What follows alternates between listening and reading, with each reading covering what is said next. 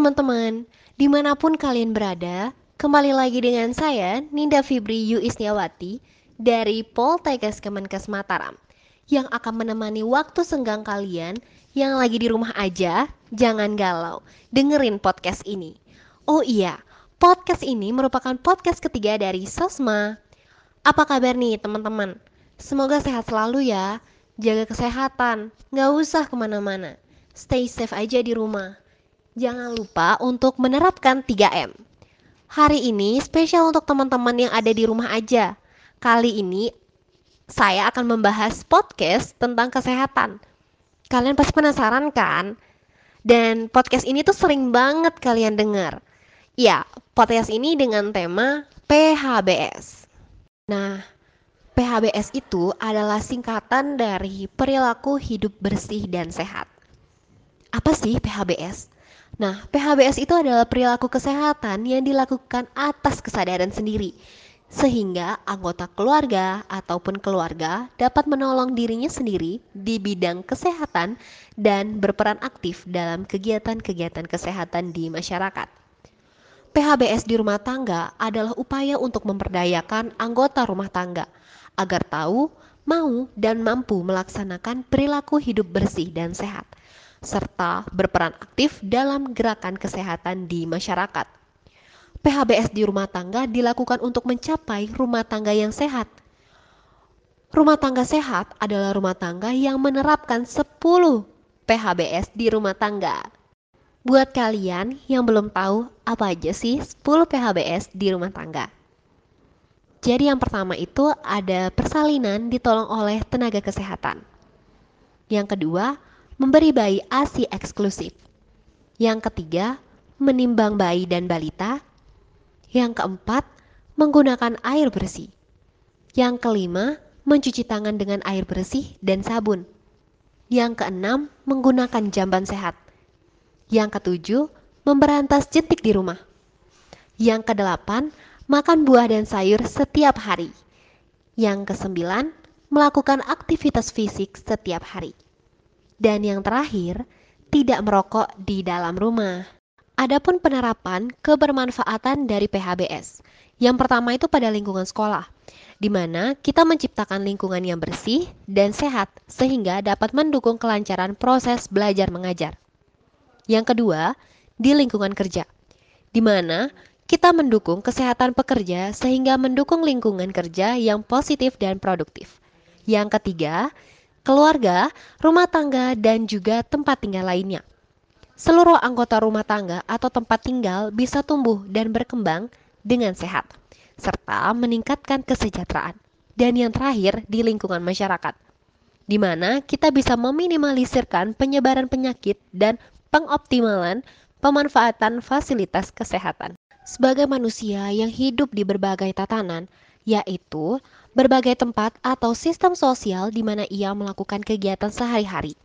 Di setiap tatanan, faktor-faktor individu, lingkungan fisik, dan lingkungan sosial berinteraksi dan menimbulkan dampak terhadap kesehatan. Oleh sebab itu, dapat pula dikatakan bahwa suatu tatanan adalah suatu tempat di mana manusia secara aktif memanipulasi lingkungan sehingga menciptakan dan sekaligus juga mengatasi masalah-masalah di bidang kesehatan. Setiap tatanan dalam pembinaan PHBS itu memiliki ciri khas tersendiri. Pembinaan PHBS harus disesuaikan dengan masing-masing tatanan. Telah disepakati adanya lima tatanan dalam PHBS. Yang pertama, PHBS tatanan rumah tangga. Yang kedua, PHBS tatanan institusi pendidikan. Yang ketiga, PHBS tatanan tempat kerja. Yang keempat, PHBS tatanan tempat umum. Dan yang terakhir, adalah PHBS Tatanan Fasilitas Kesehatan. Teman-teman pada tahu nggak sih sasaran pembinaan dari PHBS? Karena di masing-masing tatanan dijumpai di masyarakat, yaitu masyarakat tatanan yang bersangkutan. Maka di masing-masing tatanan juga terdapat berbagai macam peran. Dengan demikian, di masing-masing tatanan dapat dijumpai dalam tiga kelompok besar sasaran pembinaan PHBS, jadi, yang pertama itu ada sasaran primer, sasaran sekunder, dan sasaran tersier. Sasaran primer berupa sasaran langsung, yaitu individu, masyarakat, dan anggota kelompok dalam masyarakat lainnya, serta masyarakat secara keseluruhan yang diharapkan dapat mempraktekkan kegiatan PHBS. Kemudian, sasaran sekunder adalah mereka yang berpengaruh terhadap sasaran primer dalam pengambilan keputusannya untuk mempraktekkan PHBS. Termasuk di sini adalah para pemuka masyarakat atau tokoh masyarakat yang umumnya menjadi panutan sasaran primer.